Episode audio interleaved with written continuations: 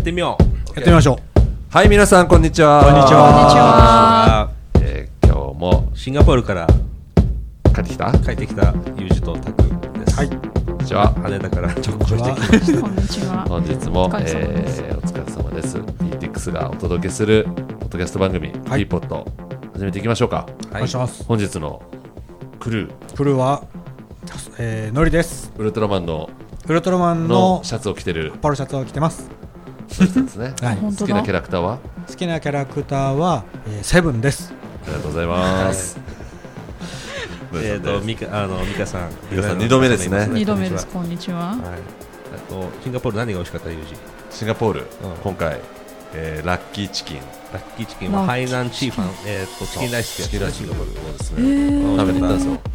めっちゃうまかったですね。うん美味しかった、ただ現地のチームのメンバーみんな行ったことなかった。あと何が美味しかったっけ？いっぱい食べたね。いっぱい食べた、うん。あとは昨日行ったカヤトーストの朝ごはん。あはいあ、フェイスブック投稿されてたやつ。そうそうそう。や気になりました。な南洋南洋ローコーヒーいつも行ってるとこあったんですけど、うんちょっと今回違うところにたくさんがねあここ行きたかったんだよとか言って、はい。行ったらあれ美味しかったね。シンガポールの、まあ、ローカルな感じでね我々よかったですね。うーん。あれ美香さんシンガポール行ったことあります？とあ一番初めの海外旅行シンガポールでした。でも2000年とかですよね。違う感じの時代ですねはい。まあ、我々はあのラッキーなことに現地にローカルのシンガポール人のチームがいて、すごく美味しいところ彼らしてるところにいつも連れ回されて、非常にいい思いをして。連れてっていただいて。連れて払わされる、喜んで。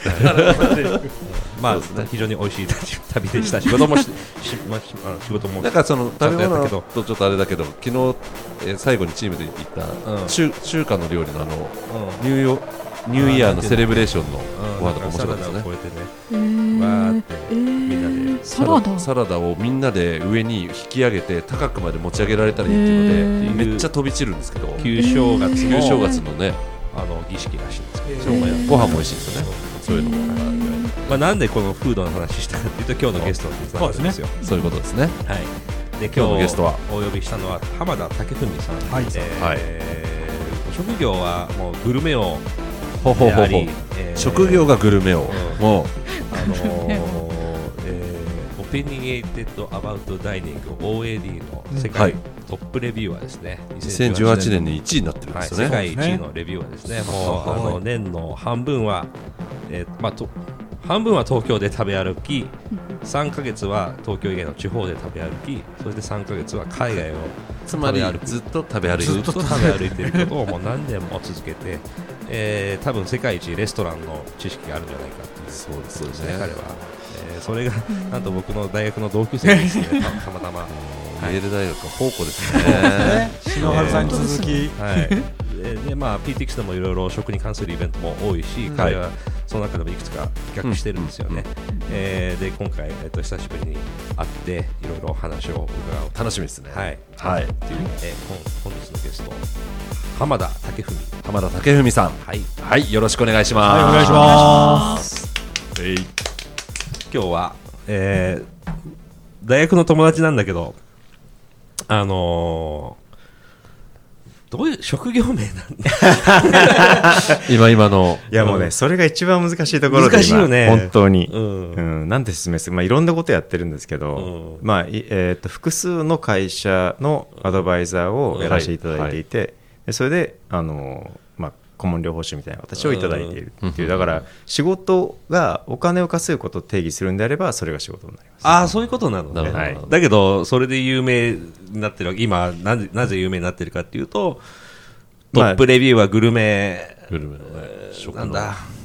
そうですね。レビューアー食なのかな、方ですね。うん。その食の方はなんて定定義づけられるんですか？こうやってらっしゃる食は何なんですかね、まあ、基本、まあ、食が、まあ、好きというか興味がある、で食を突き詰めたい、うん。特にその食って言ってもその家で作るとかっていう方向ではなくて僕の場合はレストランうんうんうんを、えー突き詰めたいってことで世界中をうん。食べ歩いてると、うん。でそしたらまあそれで、えーっとまあ、いろんなところから呼ばれるようになったりっていう、うん。なるほど。そういう経緯ですまああ。の昔からもうね20 25年ぐらい知り合いか。25年以上だねもうね、うん大学の時あの、一緒だったんだけど、まあ、これほどの凝り性の男はいまだに僕は知らない。まあ、浜田武文、そうだ、名前。浜田武文さんを。よろしくお願いします。よろしくお願いします。よろしくお願いします、あまああ、どこから話したらいいのかな？そもそもの出会いはアメリカの大学の時に出会ってる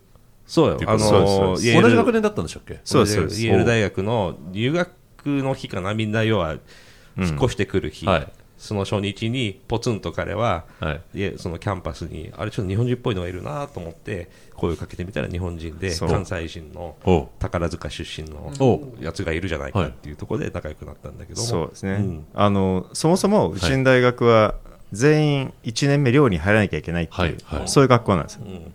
なので、えーっとまあ、入学式とかやってで寮に戻ってきてって感じでいたら、えーっと寮がん？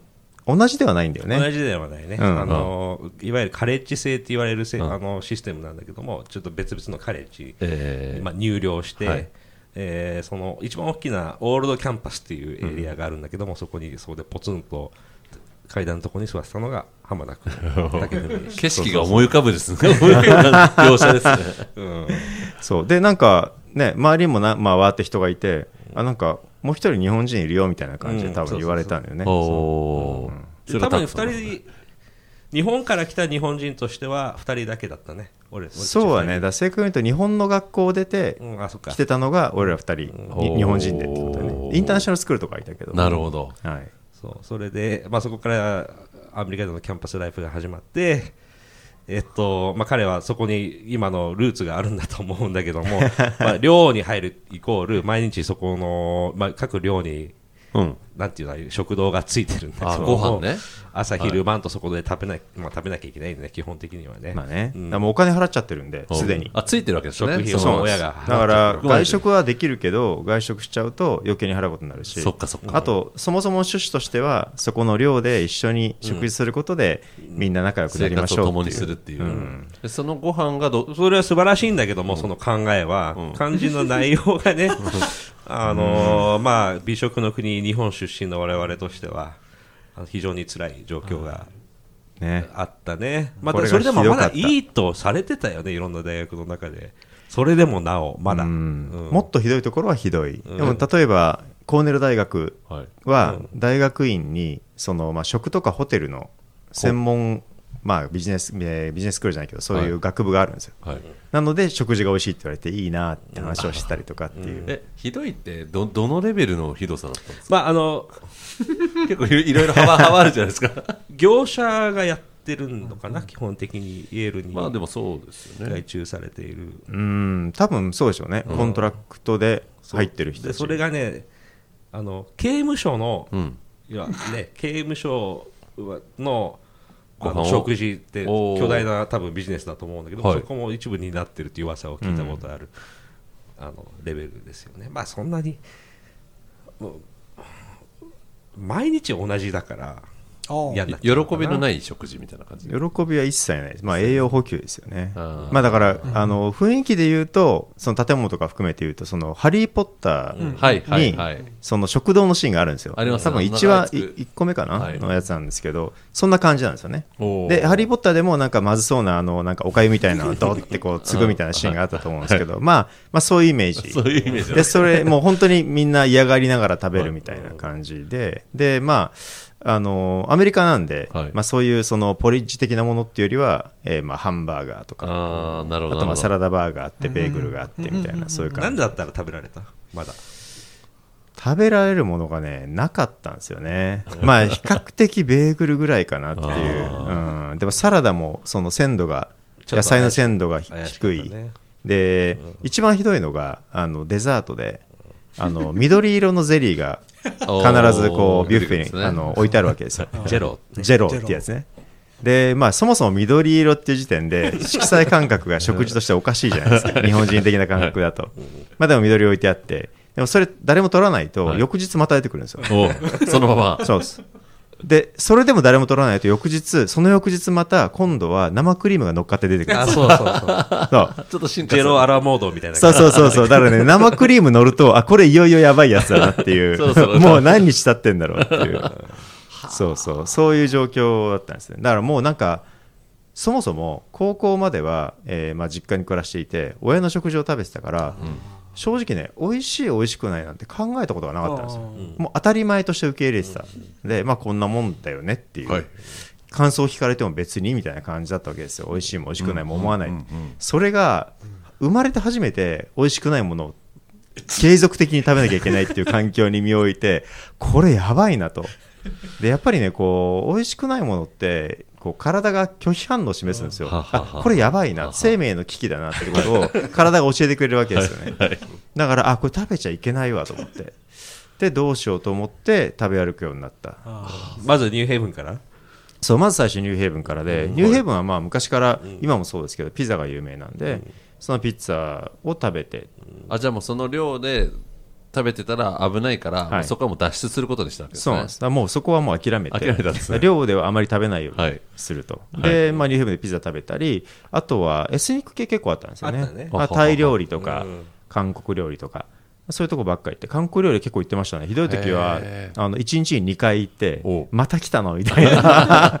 なんだっけソウルガーデン。ソウルガーデン、そう、主にがいて、なんかいい感じで、で仲良くなると、まあ、あの韓国料理っていろいろサイドディッシュいっぱい出してくれるじゃないですか。あはい出ますね。はい。であれが一品一品増えたりする。よく言ったねそうじゃあ結構大学の周りにいっぱいレストランとか、ご飯食べるこ街としてはその大きくないけどもそのレストランのあの品揃えとしては悪くはなかったかもね。小さあの街の規模としては、やっぱり学校ががある学生街なんで、はい。学生ターゲットにした店っていうのはたくさんうんあるっていう意味ではありましたたね。そこをこういろんなレストランに通うようそうになってたですね。まあでも言っても数は限られてるんで、はい。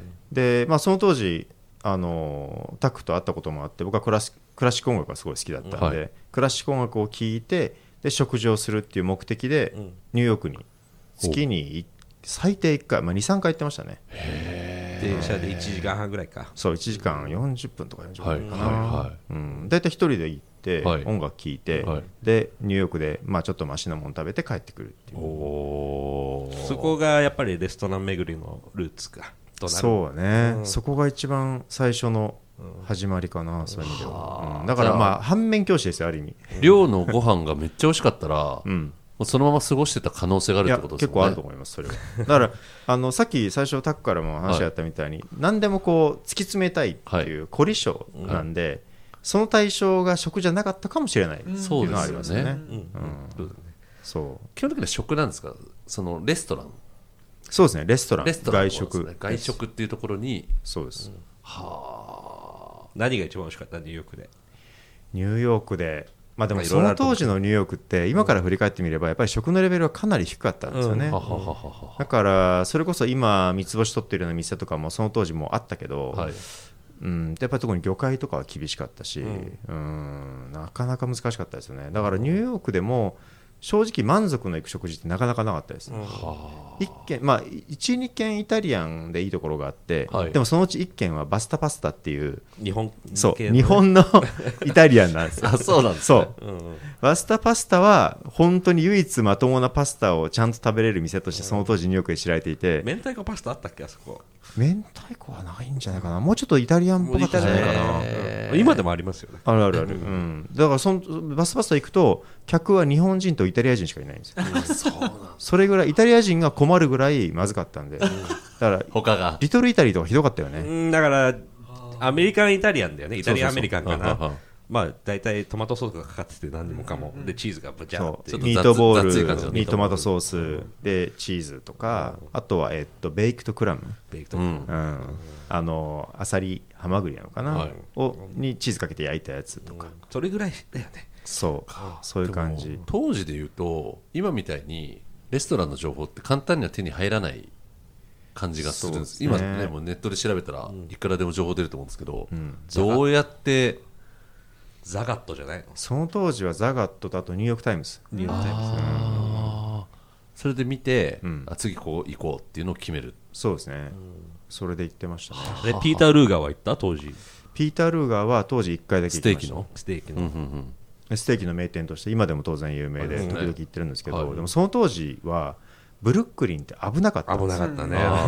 命がけで言ってたよ本当に。うん。いやだから普通にミッドタウンとかでタクシー拾って、ピーター・ルーガーまでって言うと断れることがあった、あそのレベルの危なさ。行きたくないって。言って、うん。うん。うんね、あったよねそういうことがね。今だったら考えられない、なんなら地価高すぎて住めません。アーティストとかもみんな違うとこ移動しちゃいましたっていう時代うん。だけど、その当時は本当に危なかったです。今あの当時は食事終わるとピーター・ルーガーで、えっと、車呼びますかって。要は電車で帰るの危ないかあらー。電車の駅はうん。遠くないんですよ、うんでかつ1本でミッドタウンまで行ける、うん。ミッドタウンじゃないやあのローアーイーストサイドまで行ける、はい。便利な立地なんだけど、考えもしなかったよね、うん。電車で行くなんて、当迷い車を呼んでもらうっていう。そうそうそうそう必ず。なんか黒塗りのがやってくるっていう。うん。まあ、だからお衝撃的に惜しかったピーター・ルーガーはだけど。ピーター・ルーがやっぱ美味しかったね、うん。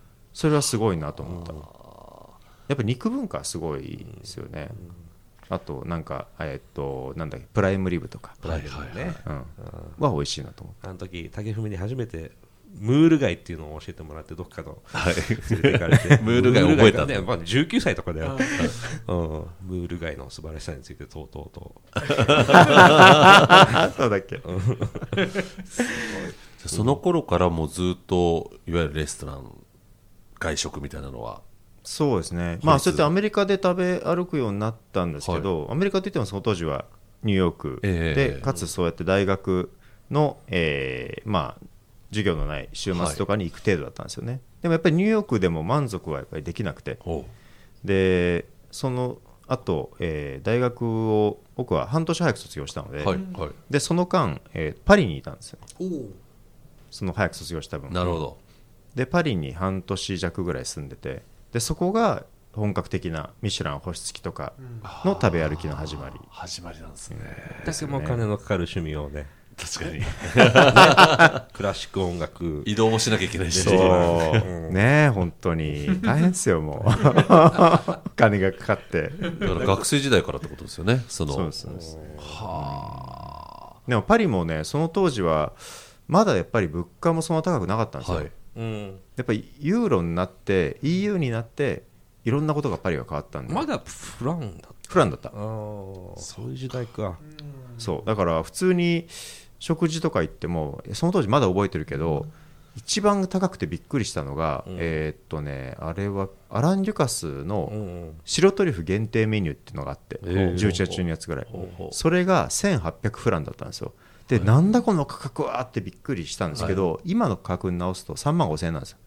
全然高くない。もうその倍払っても食べれないんですよ、うん。今白トリュフ今は。尽くし白トリュフ尽くしのコースなんて、っうん。てぐらいまだ物価が安かったんです。その時のに僕はいつもみんなあの友達に聞かれて言ってたのはパリはあのまあなんていうかな。安いもの。はい。その B 級は高いけど A 級高いものに関して高級なものは安いよってみんなに言ってたんですそれが今は正直そうじゃなくなってきてるというか、高い店に関しては日本よりも全然高い。はで安い店も日本より高いっていう。まあそうだいぶ変わったでしょレストランシーンは。パリはその当時と今では。もう全然、うん。すごくトゥール・ダルジャンがすごく苦労してるとかそういう話も聞いたりもするけども、うん。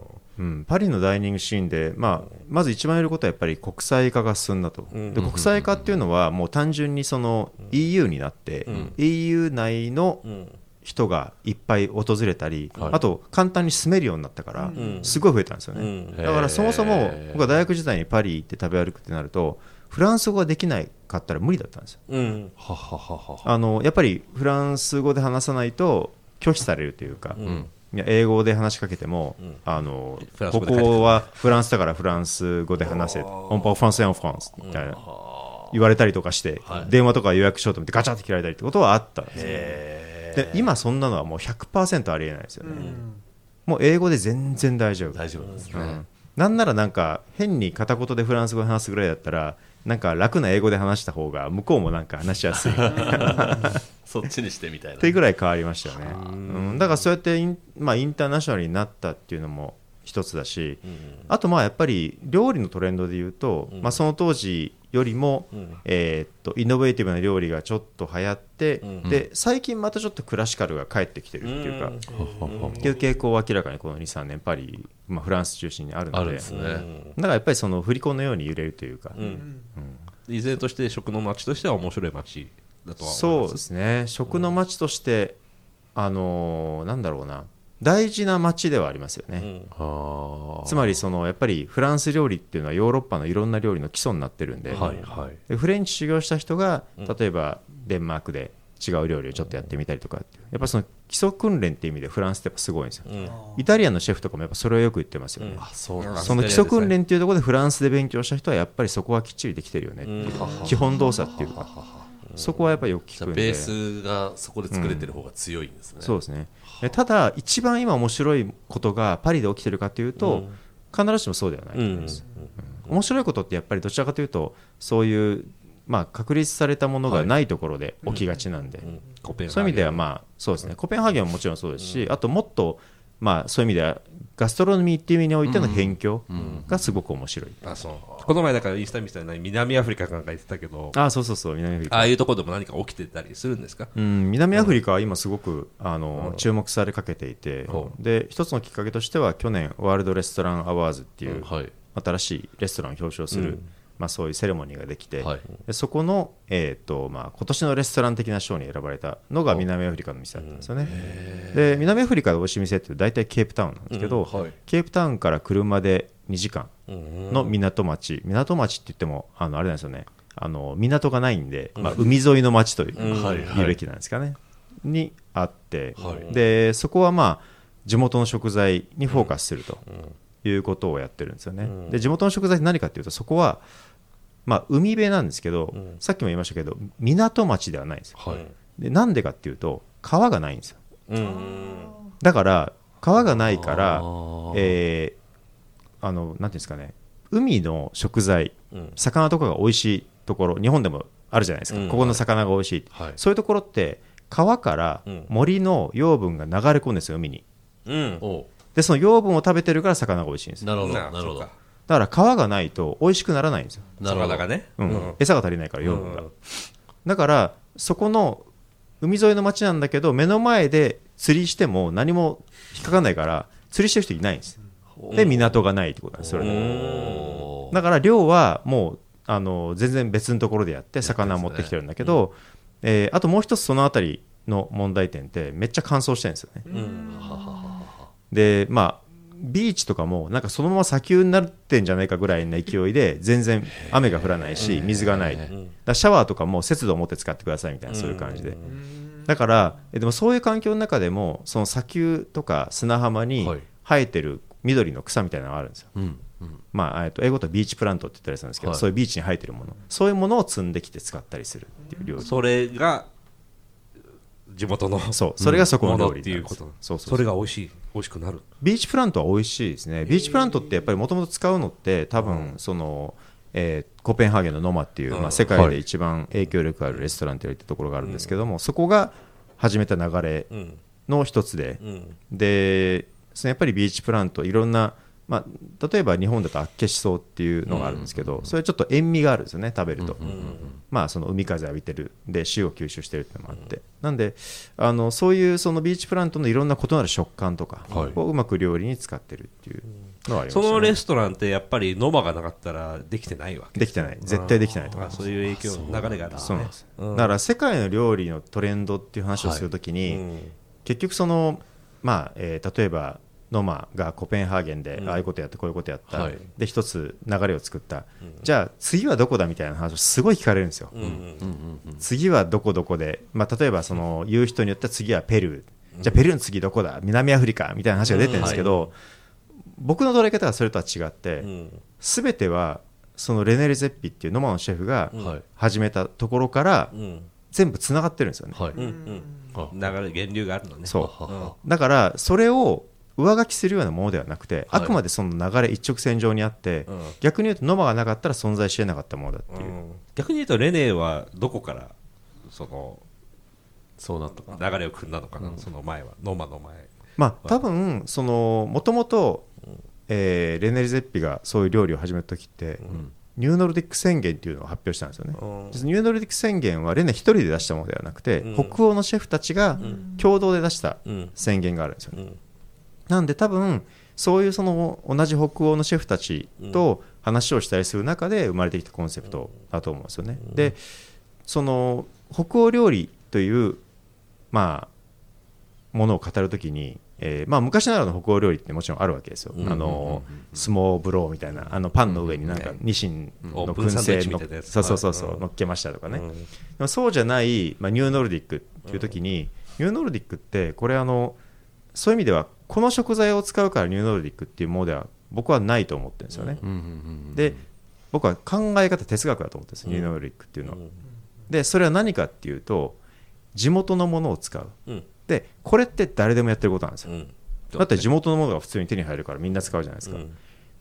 その裏返しで僕はすごい大事だと思ってるのは地元じゃないものは使わないってことなんですよ、これが難しいすごく、うんうん地元のものを取り入れるなんて当たり前の話で、うん。そうですよね。そう。でそれ以外のものを使う。だだって究極的に地元の以外のもの一切使えませんって言ったら、はい。じゃあ塩どうすんのとか 胡椒使えないとか、そう塩え何自分で作るとか とか醤油日本の場合醤油どうするとか。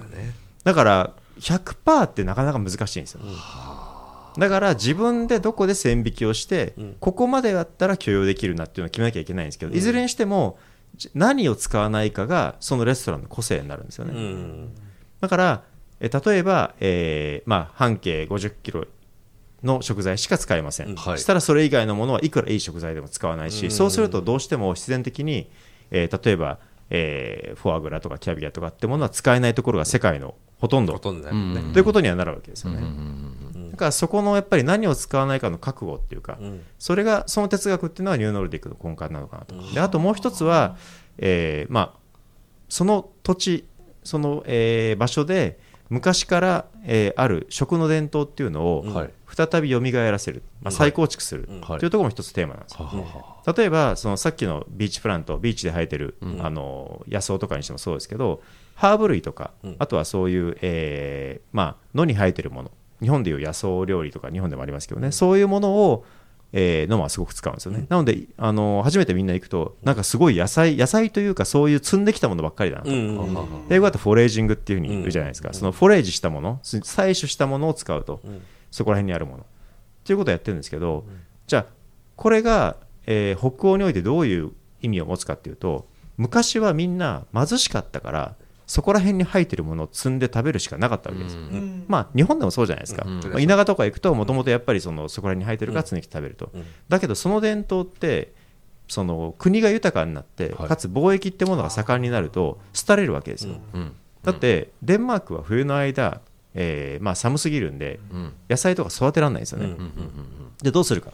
南ヨーロッパの南の方から持ってくればいい。うんでしかもそれがコストが低くなると、はい。積んでくるより楽になるんですよね、近所にわざわざ行って積んでくるより。そっか。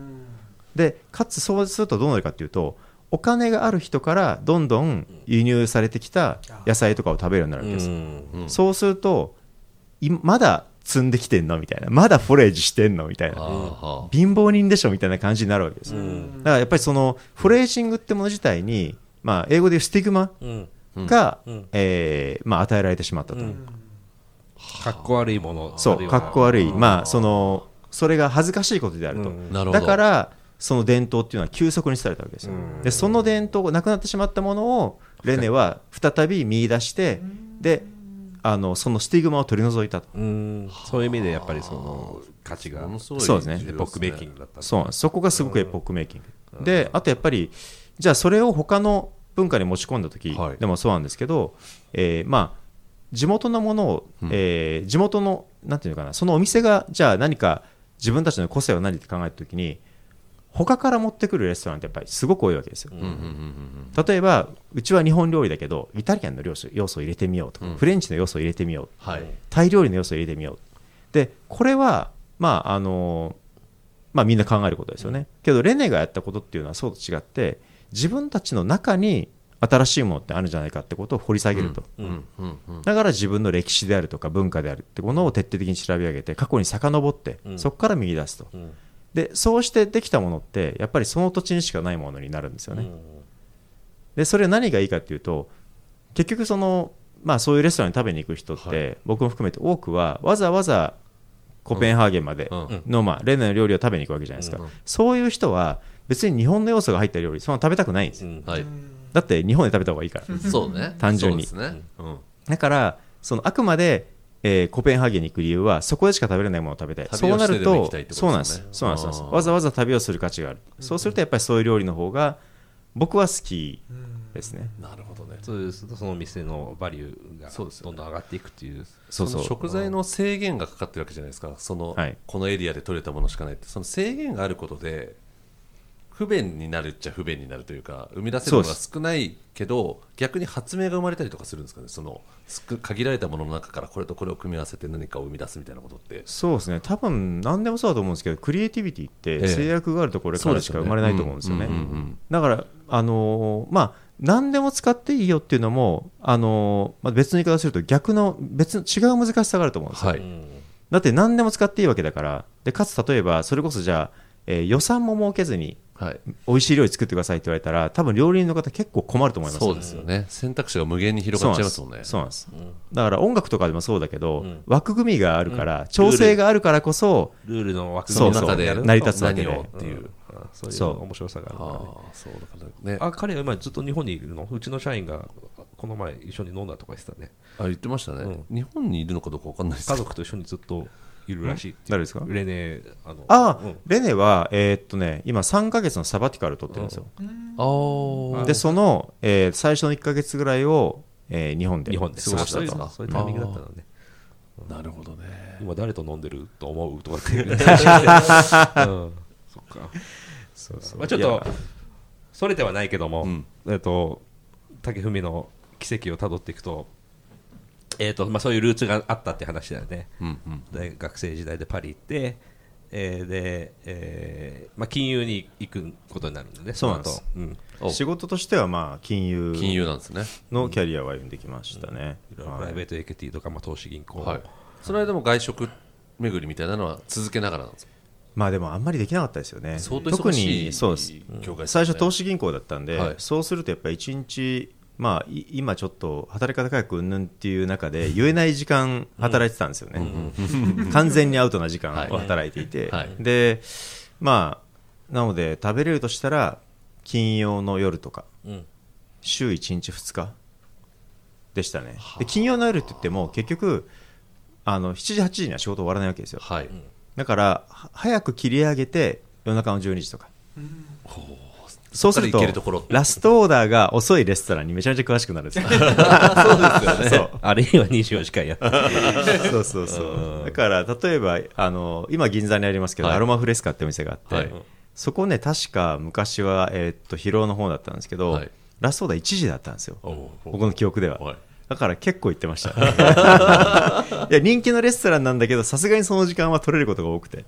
遅くなれば。そうなんですそうなんですだからまあそういう意味では食べるのは好きだけどそれほどは食べれなかったですね。まあだからあとはあの昼間にちょっと抜け出して、ええ。美味しい店タクシーでバーって食べてパーって帰ってくるとか、ってことやってましたけどね。だからその金融は10年ぐらいやっててその10年間はそこまで、うん。その回数的には食べれなかった。あそうなんですね、じゃあ海外行ってとかもそんなには多くないっていうそうですね。まあだから年に2回、うん。まあ夏と冬はい。どっか海外に行くみたいな、うんまあそんな感じですよね、通の人と比べたらすごいですけどね。まあ、まあ、い大変忙しい仕事だったと思うんだけど、まあ、知りあの聞きたいのは、で今の姿があるんだけども、こうで全く違う畑の金融に、から、どういうきっかけで、こういう方向性今の方向性で。で、ある意味、自分で自分の仕事を作っちゃったでしょ、自分の職業っていうものを。まあまあまあ、うん。なんとなく。でそんな歴としたこうこういけばこうなるっていうあの方程式がない中で何がきっかけでこういう方面にあの、まあ、凝り性だからだけど こう没頭しようと思ったのか、ん。なんかあったんですか？そのきっかけは。そうですね、あのまあ、まず金曜を辞めるってところにはい。関しては、まあ、旅はなので好きで年に2回は海外行ってたんでで行きたいとこリストを作ったんですよ、ん。死ぬまでに行きたいとこリスト、うん。そしたらすごい数になって、おであこれは普通に会社員として仕事を続けながらだったらはい。回りきれないなってことに気づいたんです、ふと。はあ。どれぐらいの数の長さのリストになったんですか？結構。それこそ何箇所ぐらいだろうな。780箇所ありましたよね。でまあそれを、えーまあ、定年退職してからはい。行くってなっても、ん。アクティビティとして自分の体が元気じゃないとできないことも結構出てくるわけじゃないですか、そうですね。例えば、まあ、80になってバンジージャンプとかってやっぱ周りから止められるんで、はいはい。だからまあそれこそ30代とかのうちにやっときたいよねっていうのもあり、なのでまあ、えー金融のキャリアをそこで閉じて、でまあ一旦その回りたいところ全部回ろうかなはい。というふうに思ったんですね。はい。なん随分で思い切ったねだけどそこで。まあそうですね、まあ10でも年やっててやめるって結構ね。うん、でもまあやっぱりね死んで、ね、後悔したくないんで、はいはい。なんでその後悔しないっていういつ死んでも後悔しない状態にしたいっていうのは昔から思ってることで、じゃあその選択をしようと。そうですね。だけどフードというか、はい、そういうグルメというかそれを仕事にしようって別にそこに明確なビジョンがあるわけではないんですね。そこでは全くないです、うん全くない。そこは単純に旅をしたい、じゃあでやめてはい。旅に出てっていう感じなんですか？そうですやめて、えー、と最初は半年ぐらい旅しようと思ったのが、はい。この機会逃したらいけないなっていうところがどんどんどんどん増えてきちゃって、はいはいはい。特にやっぱ南米とかなかなかアクセス良くないじゃないですか。ですね。でブラジルもん。なんか例えば、えー、とサンパウロまで行ったんだったらはい。こことこことここは行きたいよねみたいな感じでどんどん増えてきちゃって、結局、えー、と1年9ヶ月お。ずーっと日本に帰らずに旅をして。えずっと海外出っ放し出っ放しそんな時あったっけ？そうなんですそうなんです。その時音信不通だねじゃあ確かに。34から36枚ですね。へそう。か。でまああのその後も何回かえーっと1ヶ月単位で海外を旅したりとかしたんで合計だから2年ぐらいです。ほうそれも点々としてたの？転々としましたね。どっかベースを作るわけでもなく。ベース作らずです何カ国ぐらいというか何都市ぐらい、ま、その時回った国っていう意味では80ぐらいですね。でそれまで回ったところもあるし、はい。その後に回ったものもあるから今で大体120ぐらいです。国と地域って。え全今世界で170カ国ぐらいもっと90まあ国と地域っていうのはでもやっぱりね数え方によっては200を超えるぐらいあるので、はい。まあ全然、うん、回れてないんですけど。北朝鮮まで行ったらしいねあそうなんですね。ちょっとまあね正常が安定してる時はあったんで。あはい。それは食べに行った？北朝鮮もまあやっぱり見てみたいっていはい。うのと、あとはやっぱり食も含めてですよね、で食が思ったよりあの面白かったというか良かあそうったんですね。ですよね。もちろんその一般の方がはい。北朝鮮のちゃんとしたものを食べてるかどうかはい。っていうのは全く別問題じゃないですか、はいはい。だけどどうせ僕は韓国行こうが北朝鮮行こうが、うん。美味しいものだけを目指して行ってるんで、そういう意味では条件は変わらないですよね。で北朝鮮は正直美味しかったです。あそうなんですね。冷麺？しか知らない。あのね冷麺に関して言うともう圧倒的にうまいですよ。あ正直日本とか韓国ではい。北朝鮮の冷麺超えるのは食べたことがないそうらしいえね。ー冷麺もう全然違うあそうなの？ピョンは？ピョンヤンはもう冷麺。冷麺まあ冷麺といえばピョンヤンらしいですね。で平壌冷麺って名乗る店は韓国にも日本にもたくさんあるんですけど、はい。もうそもそも物が違うんですよ全然。その美味しい美味しくないとかじゃなくて物が違うんですよ。麺がめちゃめちゃコシが強くてへ噛み切るのが大変。喉に詰まるぐらい下手したら。これお年寄り多分食べさせられないなってぐらいコシが強いんですよ。でかつそれがまあえーっと黒い。はい。ね真っ黒だよね。そうそうそう真っ黒な。見ると。うん。そうそうそう。そうなんだ。そうなんですよ。そそれ面白かったですね。あとはああとは？あとなんか焼肉でも、はい。あの牛肉っていうよりアヒル、まあ、ダックですよね、はい。のあの焼肉が一般的だったりとか。あ一般的なの？そっちの方一般的そっちの方がすごい。なん。面白かっかたです。80カ国とか回られて、まあ、今までで120カ国ぐらい回られてる中で、これはすごかったとかなんかある意味衝撃を受けた場所とか食べ物とかって。そうですね。なんだろうな衝撃っていう意味ではまあ食べ物ではないんですけどこれは、はい。まあ、南極はやっぱり。南極。すごいですよね。何しに行ったんですか？言うは何しに？南極。は、あの食べ物じゃないって言ったのは、はい。これは南極条約っていうのがあって南極に関して言うと、だからなんか南極に、まあ、あの持ち込んだり持って帰ったりしちゃダメなんですよ、なるほど。だから食事とかあと変な話お手洗いとかも全部クルーズ船の中なんですよ。あそうなんですね。だから、えーまあ、1日に、まあ、1回2回はい。下船、まあ、してはい。で南極大陸こういろいろ散策して帰ってくるみたいな。感じなんですけど本当に別世界でめちゃめちゃもう地球じゃないみたいですよ。あそうなんですか。でも南極の良さ伝えるのって本当に難しくて、はいだってみんなえオーロラとか言うけどいや南極では見れない、あー でなんか白熊って言うけどいや熊も見れない。じゃあ何がいるのって言われていや何もないんだけどそれがすごいんだよね。としか言いようがないんです。ああいうなんか昭和基地とか行くわけでもなく。基地には、えー、と通常は寄れないんだけど、俺が乗ってたクルーズ船はたまたま基地の関係者というかご家族がいたんで,、あーはい。でえー寄港が許されたんです。よで南極基地はちなみに言うと、えーオーストラリアの下あたりなんですよね確か。うん。だからえー僕が行ったその南米うん。アルゼンチンの下あたりからすると裏側だからうん。行ってないです。でい立ち寄ったのは、えーっとあれはイギリスかな、はい。あアメリカだ、はい。の基地ですね、へー。に立ち寄ってっていうのはしましたね、南極まあ、経験としては面白かったですよね。なかなか南極行った人はなかなかですね。いないですね。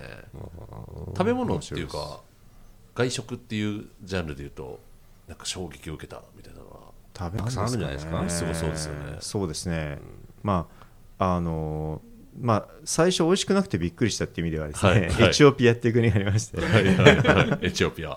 おエチオピアはタコは食べたことあるかな。あのインジェラっていう、ああのの全然何度も。ていうかニューヘブンにエチオピアレストランあったあったあった、ううん。んそうそうそう、それがなかなか癖があって、はい。あ本物のやつか。そうそうそう。どういう料理なんですかこういうねねああいう。まあ、見た目クレープ。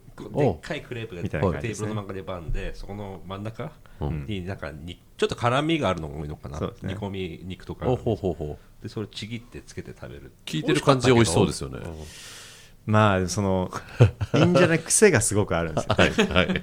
うん、癖ですごいねうん、あの見た目も真っ白じゃないんですよね。ちょっと色はついてるんで、はい。あのバックパッカーとかでエチオピア行く人からは見た目雑巾って言われてるんですよ、なんかネズミ色っていうなんかう 見た目も良くない。うん、そう。美味しくないんだ。味もまあ結構独特の酸味があって、はい。それが厳しいっていう。はえ中目黒にもあるよね。日本にもね、あります。結構あのじゃああれはエチオピアで食べるより美味しいんだあのエチオピアより美味しいことが多いですよね海外で食べると。そうなんですね。エチオピアってだけど意外とイタリアンが美味しいみたいな話も聞いたことでイタリアよりあそれはねそうなんですよ。だったから。もともと、えーはい。って言ってもそんなに長い期間じゃないけどイタリアの植民地だった時代があるんですよ、はい。エチオピアって。なのでそこで、えーっと食べたイタリアン。はい。確かシェラトンだっけな？なんかに入ってるイタリアンが一番有名ってことを言ってみたらちゃんと美味しかったです。そうなんですね。もうめちゃめちゃちゃんと美味しくて、イタリアだったら特にすげえってな,、はなってなかったかもしれないです。だけどイタリアで食べたとしても不満足ではない。ぐらいいにうん、ちゃんとしたイタリアンが食べれて、ん。ちょっと感動しましたね。エチオピアのイタリア料そう意外だよね理意外ですね。うん。じゃあもうその2年間はまあもう何？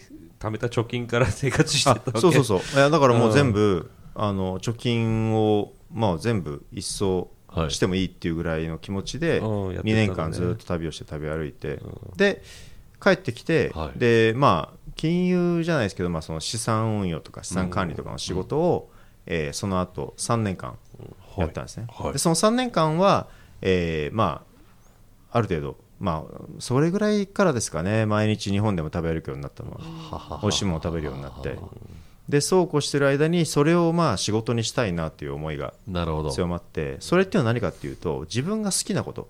うん自分が時間を使っててはい。そのなんていうんですかね。それ自体が楽しいと思えること、だからお金をもらえるからとかじゃなくて、はい。っていうものを仕事にしたいなってすごく思ったんですよね、であとやっぱりその僕は外資系金融機関にいたんで、はい結構早い年齢で引退しちゃう人って周りにいたんですよ、うんうん。40とか45とかでうん。セミリタイヤみたいな、はい。でみんなお金もあるし、まあ最初はああいいなと思ってたんですけど、そういう人たちって大体みんな1年2年ぐらいハワイで暮らして、はい。で毎年毎日ゴルフするんですよ。ひたすらゴルフする。はい。そうするとね飽きるんですよ。うん。で日本に帰ってくるけどもう12年一線から離れてしまってたらもうやっぱりそのファストペースに合合わせられない。でやっぱりね戻るのもちょっと尺っていうのもあって、はい。じゃあ何しようかってことで、はい。結構困ってる路頭に迷ってるというか、はい。そういう意味で金銭的には全く困ってないですよ、けど人生での第二の人生を見つけられない状態壁にぶつかってる人が結構多かったんですよ。それ見てたからあお金貯めて引退したら終わりじゃないんだってのは、これはもう20代の早いうちから分かってたんですよ。なるほどで今でもそれは間違ってないと思うし、だから結局そのそれをゴールにしたら間違うから、何かなと思ったら自分の体がまあ動かなくなるまで楽しく仕事できるのが一番いいんだろうなと、うん。うん。うん。っていうふうに思ったんですね、うん。なのでまあ、えー自分でうん。何か打ち込めること、うん。楽しくやれることを仕事にできたらいいなと、でその時考えたら、まあ、やっぱり食にすごくそのはい。3年間でずっと食べ歩いたのもあって、はい。食に傾倒してたんで、はい。えまあ、食を仕事にしたいなとうん。いうふうに思ったと、食と旅だねなんかだけど聞いてると。そうですね。そうなんですそうなんです、うん。食だけではない、そうなん。ですそうなんです。うん。なのでそのまさに興味があること、うん。ね、なんでそういう意味ではもともとその文化全般に関わるものは好きなので,、うんはい。で音楽も好きだし、でそれもなんとなく今仕事にうん。つながってるしっていう部分もあるんで、なのですごくそういう意味ではハッピーにはやらせてもらってますけど、うん。でもやっぱり食に関して食を作ることであの生計を立ってる人はいるんですけど、はい。食べることで生計立ってる人ってほとんどいないんですよ。うん。うんうん でまあ当たり前ですよね。消費しかしてないわけだから。はい。消費でお金もらうって大変で、うん。さっきからもありましたけど消費ってお金がかかるんですよすごだからどうすると思って、うん。でも正直当てが全くなかったんですよね、どうやったら食べること消費することで、食べ続けられるか食べていけるようになるかっていう目処が全くなかったんで、えそれまでは例えば食べたものをなんかこうレビューするとか、はい。なんかブログ書くとかそういうのはやってたりとかしてたんですか、まあやってないですよね。やってないですね。たまにフェイスブックに上げるぐらいで 全然食べて食べてるだけ。食べてるだけ。食べてるだけだったんですね。じゃあそそのその時期にね一回あったのニューヨークはなんかであって、うん。はい本当辛いんだよ今って話。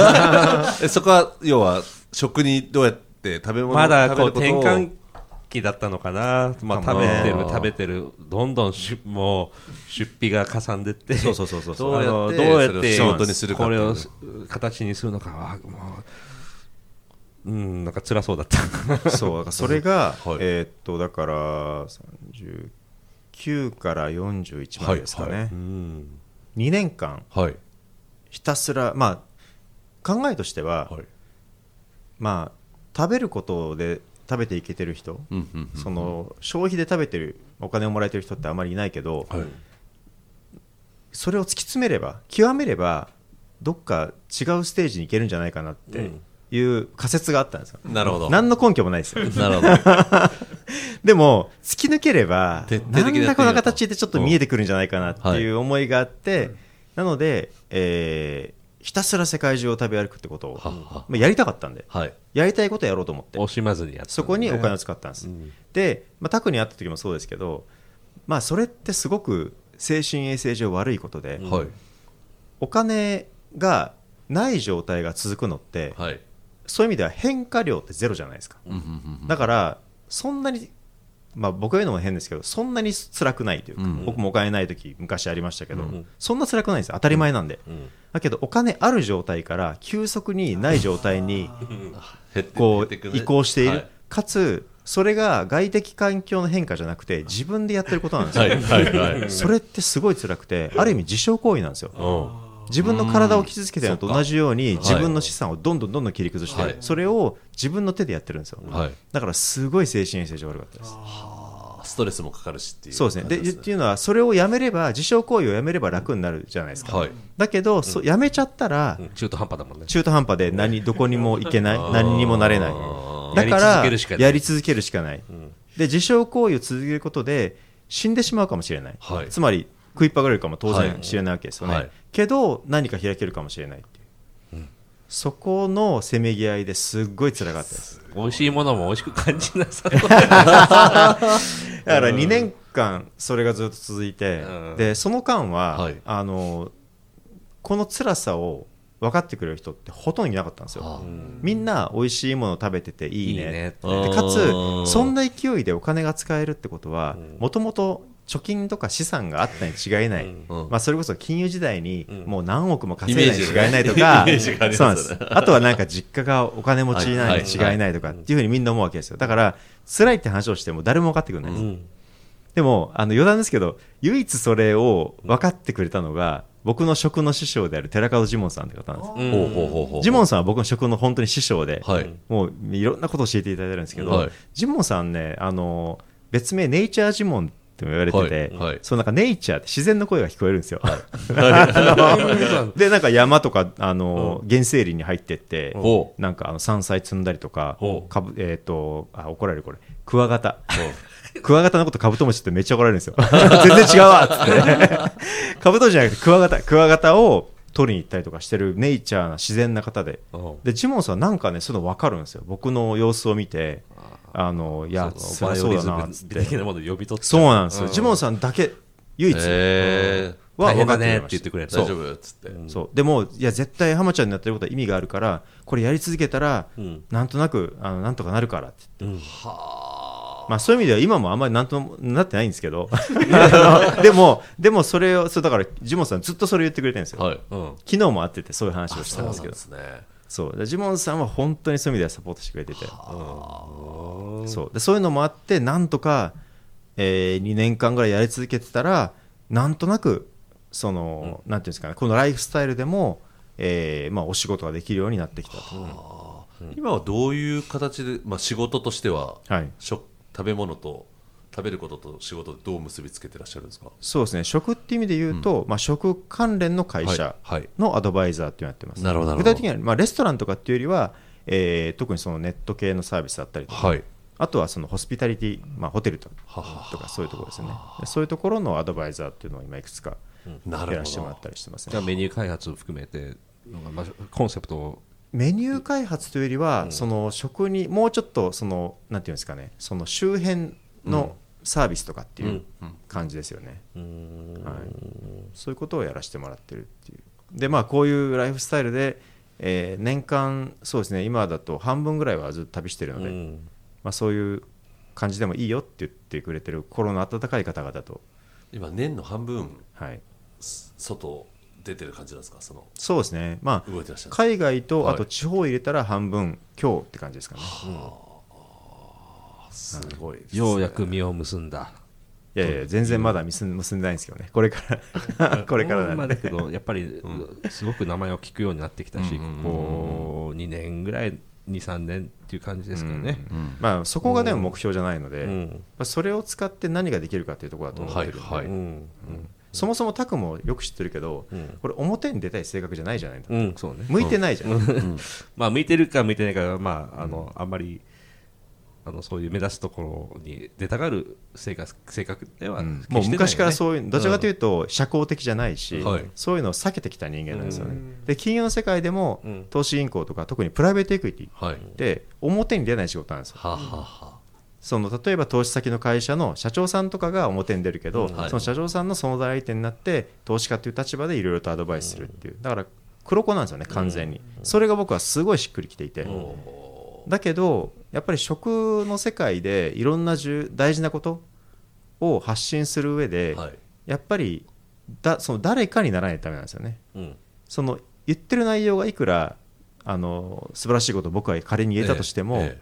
誰が言ってるかで世の中では判断されてしまうので、えなるほど。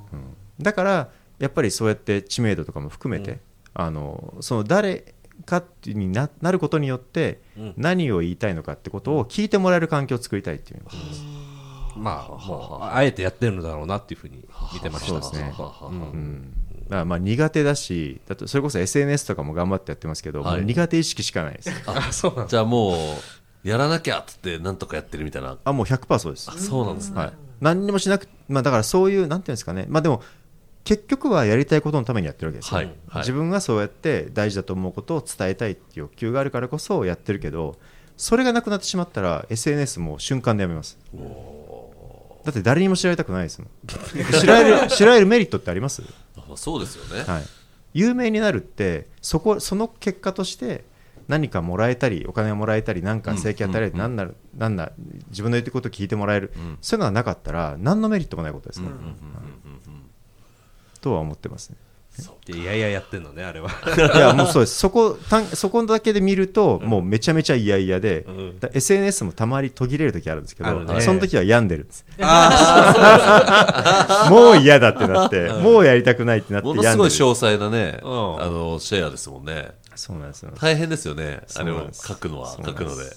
もうそっか。大変です。病みながらやってます。あれほそうなんですね。本になるのにね全部集めたらもう。ん。まあ興味をね示してくださる方がはい。いればいやそういう形にはねしたいと思いますけどね。もうてっきりいやいやあそこまで詳細でなんかこうリアリティ伝わる文章だから、すごい好きで書いてらっしゃるんだろうなってずっと思ってました、全く好きじゃないです。好きじゃないですね。そもそも文章を書くの好きじゃないんですよ。あそうなんですね、はい。っていうのはあのタクもそうだと思うけど、イェールってやっぱりそのロジカルな文章を書くトレーニングっていうのはすごく、はい。あのさせられるんですよ、はい。もうありえない数の論文を書くんで、はい。でロジカルな文章って何かっていうと無駄な単語が一つもないのが一番ロジカルで綺麗な文章なんですよね。その意味を伝える上で、はい。だけどそういう文章を作ってしまうと全く趣がないものになっちゃうんですよ、うん。味がない、読んでて楽しい文章でなくなるんですよね、なるほど。で僕の文章ってまさにそれなんです。だから厳密さは追求するけどそれで読む人がじゃあどう思うかとこまでは考えられてないので、はい。だから向いてないですめちゃめちゃ書くことには、うまあだけど遅くないんじゃない？そこをもっと加えていけば。まあね、いやだから今は雑誌とかの仕事させてもらうときは、はい。僕が口頭で話したものをプロのライターさんに書き起こしてもらってでそれを内容修正する形にしてますね。はいはい。なるほどね前活動の幅がねいろいろは広がっててあのまあとにかくちょっと辛そうだったから何年か前やった時に、いやー辛かっったです。たよかったなと思って。あのこうして今日ねいろいろ話してよかったなと思うんだけど、で今あさっきその質問嫌だっていうふうな感じだったか。何何？今面白い街どこなのかなって。今面白い街。街っていう意味ではどこですか、まあ、あの街っていう切り口。エリアでもいいけども。っていうかその特性としてはやっぱり海外も国内も、うん。まあ辺境というか、はい。地方うん。はいがすごく面白い、ほうほうほうほうほで海外でいうと例えば、えー今年行こうと思ってるのはアイルランドうアイルランド。かつ首都ダブリンじゃなくてダブリンから車1時間ぐらいのところにん。すごく面白いレストランができたっていう話があって。ね西の方なんどどっちの方ダブリンよりちょっと西の方です。ね、うん。はい、なのでそういうこういそういうところに行ったりとか。あとは去年だとノルウェーの、えオスロではなくてあの一番南の橋の岬の近くにあるあの半分海になんか建物が突っ込んでるみたいなレストランとか。でそういう面白い店っていうのはいっぱいできてるんですよ。アメリカでもそういうのあって例えばウィローズインっていう店があるんですけど、はい。そこはシアトルワシントン州のシアトルから車で2時間行ってであの船に乗る。フェリーに乗って、はい。で渡らないといけないところがあるんです。サンファン諸島みたいななんだっけ？サンファンなんとかアイランド。あれ何諸島なんだろうな、うん。し島の名前としては、あのラミーアイランド、うん。LUMMI あの辺行けま行ったことある。あ本当？うん。そうそう。っていうのがあのあってそこにすごくいいレストランがあるんですよね。でその辺りってそのほとんどがやっぱりノマの遺伝子をあこう継いでるようなレストランなんですよねだから結局ノマの哲学ってさっきどんだけすごいかって話をしたと思うんですけど、うん。結局それってあれが何が一番すごいのかって北欧じゃなくてもできるってことなんですよ、あそうか哲学だから、うん。食材の話じゃないので、まあそうなのでその哲学を自分の出身地であるとか全く新しい土地に持ち込んだ人がすごく面白いことをしてるんですよね、うん。なるほどね。日本にもその影響を受けてる料理に出てきてる。代々木上原日本はになんか出身の人がいるレストランありますよね。そうですね。日本には何軒かありますけどね。日本はまあ比較的そういう意味ではもともと食の辺境ではないので、はいはいはい。影響は弱いかもしれないですね。あそういうことなんですね。何もないところでいかに料理を作ってかかっていうことに有効なアプローチなので。より制限されてるところですね。で日本でいうと今すごくあの注目しているのが地方の、えー西洋料理はい。ですね地方にご飯食べに行くってまああるじゃないですか、はい。ままあその旅行がてらとか、うんでも大体まあ和なんですよね、うん。まあ昔からある、ね。えーお店で。ですね。で、まあ、お寿司とか割烹とかだ、はい。っていうのが多いんですけど西洋料理が最近地方で元気になってきてるんですよ。うん。イタリアンとかフレンチとか。そうです、でそれって今まであんまりなかったことで、はい。っていうのは地方で地元のお客さん相手にしてると、うん。やっぱり例えばお寿司には1万5000円払うけど、はいイタリアンには払わない、ということはやっぱり地方すごい多いらしいんですよ、うん。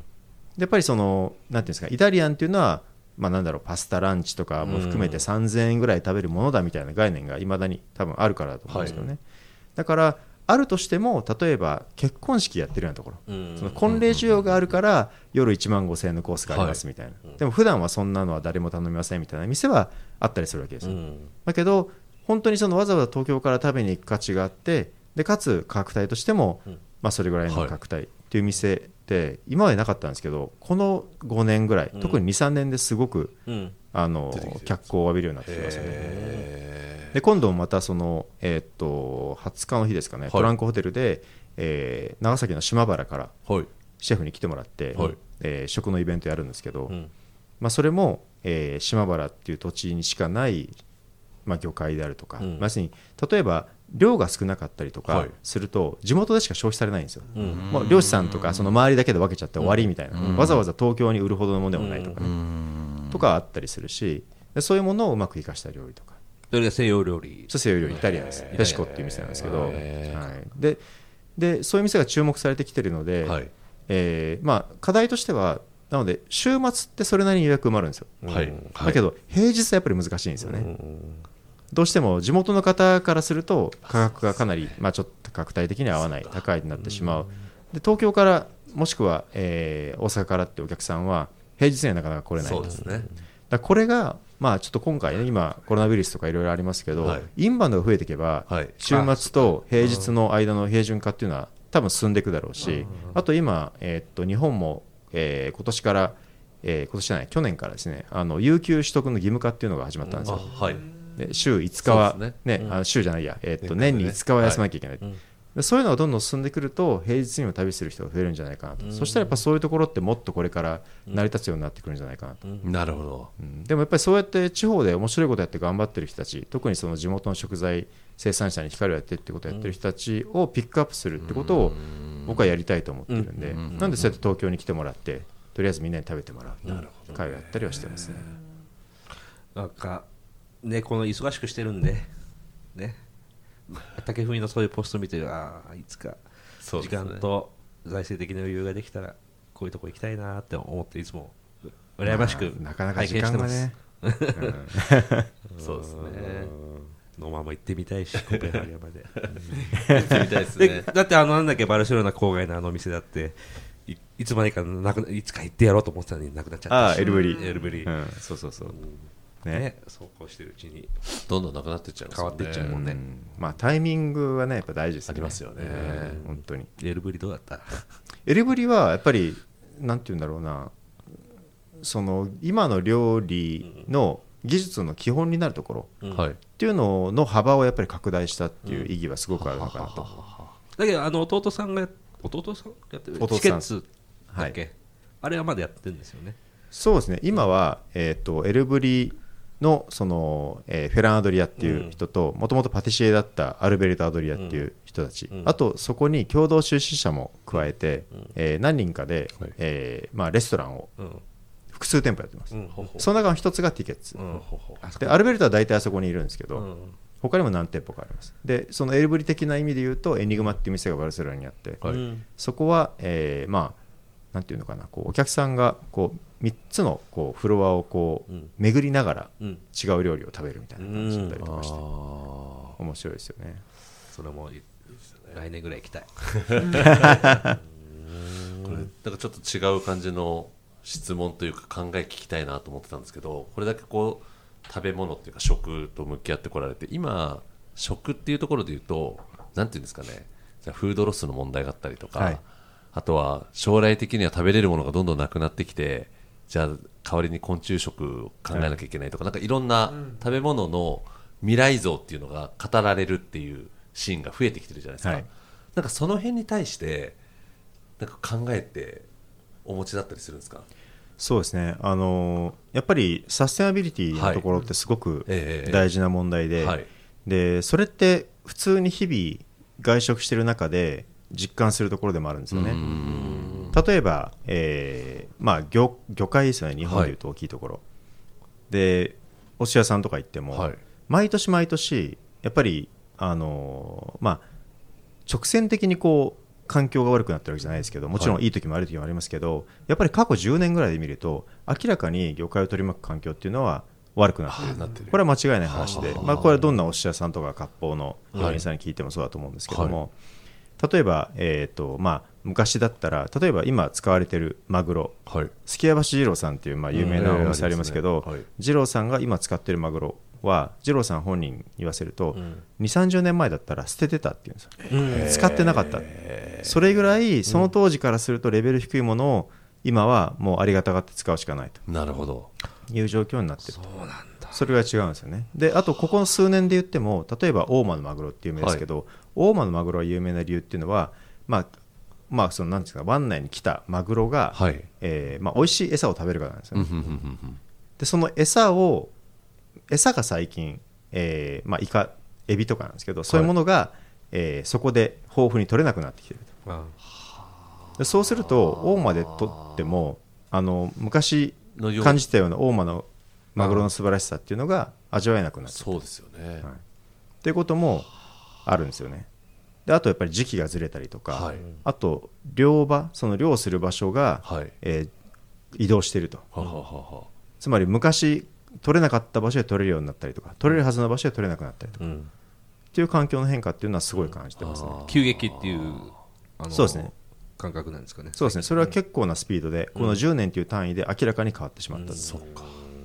だからそこむ向き合っていかないと。そうですね結構危機感としてはあるよねってことですよね。そうですね。あだからまあ魚介に関してはそのはい。サステナブルシーフードっていう、はい。あの言い方しますけど、えーまあ漁獲量の、うんうん。えーまあ制限だとかクオータ制とかい。いろんなことが今すでにディスカッションされていて、でやるべきことっていうのはある程度もう分かってると思うんですけど、まあ、もちろん政治的な問題とかいろいろあって、なかなか日本は手をつけられてないとあなるほど。いうのはありますよね。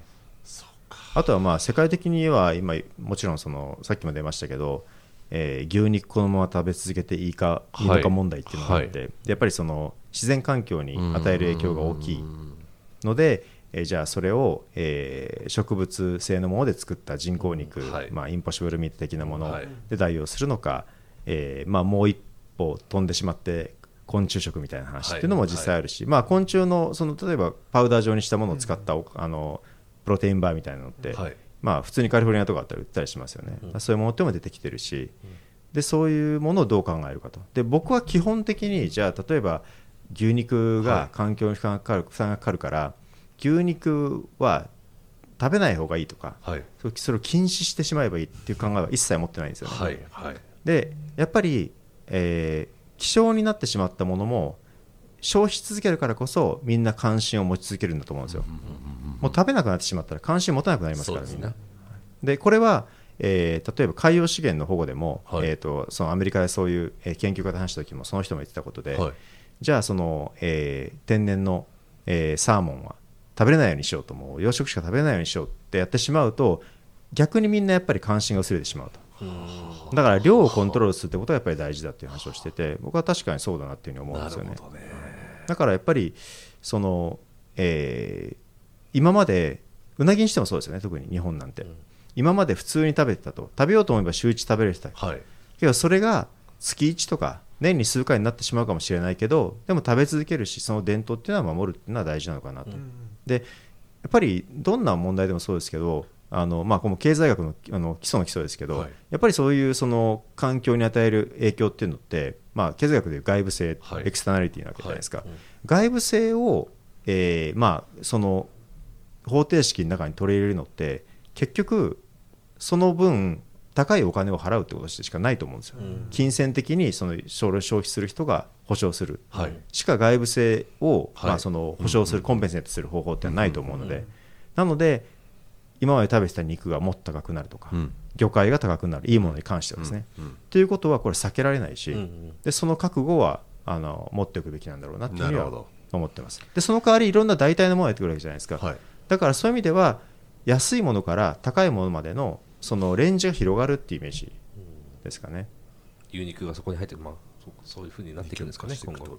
そうですね、まあ、牛肉でもいろいろあるので、うん。まあ。やっぱり本当にそうやってあの長期肥育で、えーちゃんとあの手をかけた肉、ん。日本の和牛ってやっぱりすごい日本の資産ですけど、うん。そういうものに関しては高くなっていく。っうん。なるほど。ていうのはあると思いますね。はい、でもう一つの影響としてすごく日本で考えておかなきゃいけないのは、えーまあ、日本だけじゃないかもしれないですけどやっぱりその、えー、と働き手の方の問題ですよね。はい。で例えば、えー職で言うとそのまず働き方改革、うん。でこれがすごく、えーまあ、なんていうか僕はすごく危機感を持っているところがあって、で働き方改革を突き詰めすぎてしまうとどうなるかっていうと、い、わゆる職人技の継承っていうのができなくなってしまう。はあはあはあ。これはあのーそれこそタクとかもね、うんはい。あのーバイオリンとかチェロとかやってたから分かると思うけど、1日何時間って、うん。1日8時間しかう、うえー練習しちゃいけません。で無理だよね。でそれでいや今まで5年でできてたことが20年かかりますでそれで20年後同じぐらい優秀なプロになれるかって絶対なれない、それはないですね。もうこんなのは分かりきった話なんですけど、はい。はいでもそれが料理人に今起きようとしてるわけですよ、だからそういうそのその働き改革のルール縛りがそういうの世界にも入り込んでくる。入り込んで。入り込んで、まあうん。厳密に言うともう全員そういうふうにしなきゃいけないわけですよ。だけどさすがに家族経営のとこまではうん。労基は入らない、なんでかっていうと労基って垂れ込みとかがあるからはい。入るわけですよね、うんだからそこに関してはそのまあそういうことですよね。だからそれをそれを突き詰めてしまうとどうなるかっていうと家族でやるような家族身内でやるようなお店かそれかもうシステムで完全にホワイトな形にできるお店かの二極化が進むってことなんです。ああのイメージで言うとお寿司屋さんとかねちゃんとそうそうですあそこってもうお弟子さんと師匠みたいな関係で。そうですね。でしかも、まあ、家族でやってるようなお店とかやったら大将一人しかいないとか弟子一人しかいないとかあうん。そういうところはやりやすいけどそのある程度の規模20人とか15人とかでやってるようなお店っていうのはすごく難しい。っなるほど。てことになっちゃいますよね。だそのやっぱりその日本の食の伝統はがい下手したらついてしまう。でこれって食べる方だけじゃなくて、うん。その道具の方も一緒ですよね。じゃあその、えーっと、えー包丁作りとか、はいはいはい。うん。そういう現場に働き方改革なんてことを言い出したら、そうだね。なかなか難しいところがあると、やっぱりそういうところでそういう職人に対関するその何らかの枠組みっていうのは作れないのかなっていうのは思ったりしますよね。だからね今もう一辺倒にこういうもんだみたいな感じで働き方改革って歌われそうになってるから。そうなんです。でも分かるんですよね。やっぱりその、えーっとそういう特別枠を作っちゃうとそれが抜け穴で使われるんじゃないかっていうふうにやっぱりその働き方改革推進してる方は思うと思うので、はい。それも分かるんですよ、はい。だからそこをなんとかうまくあの抜け穴にならない形でできないのかなねというふうには考えたりはしますよね。修行する期間においてやっぱもう死ぬ死ぬ気で働くっていうのは絶対必要だからね何年かそうなんですよ。ん。そうそれを禁止ししちゃうともう消えゆくものは絶対出てくるね。そうなんですよね、うん。はい、であともう一個は、えー生産現場での例えば、えー高齢化、はい。肉とかは特にそうなんですけども、えー生産者の高齢化が進んでいると。で後を継がせたいと思えるほどその、まあ、見入りのいい仕事ではない、うんうんそうなると誰も継がない廃業するということがすごく起きてるわけですよね、なのでこの生産者さんにちゃんと還元される仕組みっていうのを作っていきたいなはいというふうには思ってますね、なのでその食のイベントを僕がやるときでも生産者さんにはい。東京に来てもらって、ん。でその方に説明してもらいながら、何が違うのか何が素晴らしいのかっていうところを食べ手としても理解するという形にしてでそういう意味では横並びでもう和牛だから素晴らしいとかっていう話ではなくて、でじゃあ松阪牛だから全部素晴らしいか。それも多分違うと思うんですよ。っていうのはやっぱり生産者さんによってその中でもいいもの、それほど良くないものって必ずあるので、そこのストーリーもちゃんと理解しながらそうですね。向き合っていくと。えかつ本当に頑張ってる方生産者さんを応援したいっていうなるほど。ふうに思ってますね。でそういう方の、えーまあ、販売する肉野菜、何でもそうですけど魚に高い値段がつく。はい。ってことが大事で,、はい。で経済的に還元されるから、はい。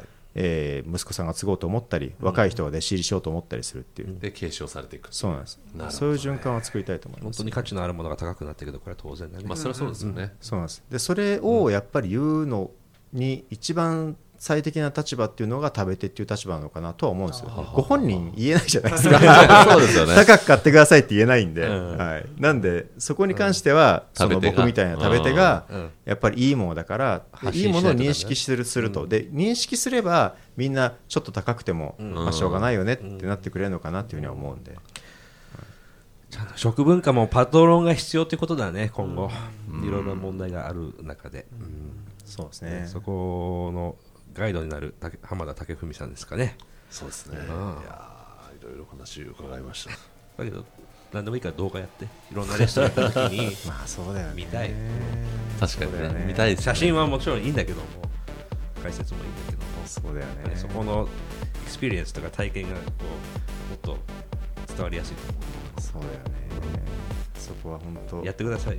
いやいやでも動画ってなるとさだから一人では無理なもちろんコストはかかるけど。そうですよね。そ うなんとかしようよ。そうだよね。誰か連れて行くかな。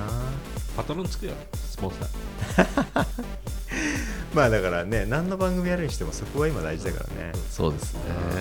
それはだけどいつかそういうふうになる絶対な。るまあでもちょっとずつ出始めて、でもまあなんかこの前去年ね一回その民放で出たけど、あのゴールデンの番組、はい。そういうのっていうよりはやっぱりこの深夜のマニアックな番組とか、うん。ラジオとか、そっちの方なのかなって話は、うん。うん。リッチまあ YouTube とかもものすごいからディストリビューションも、まあそうだね中国も含めてねそのあたりも考えます今年今年頑張ります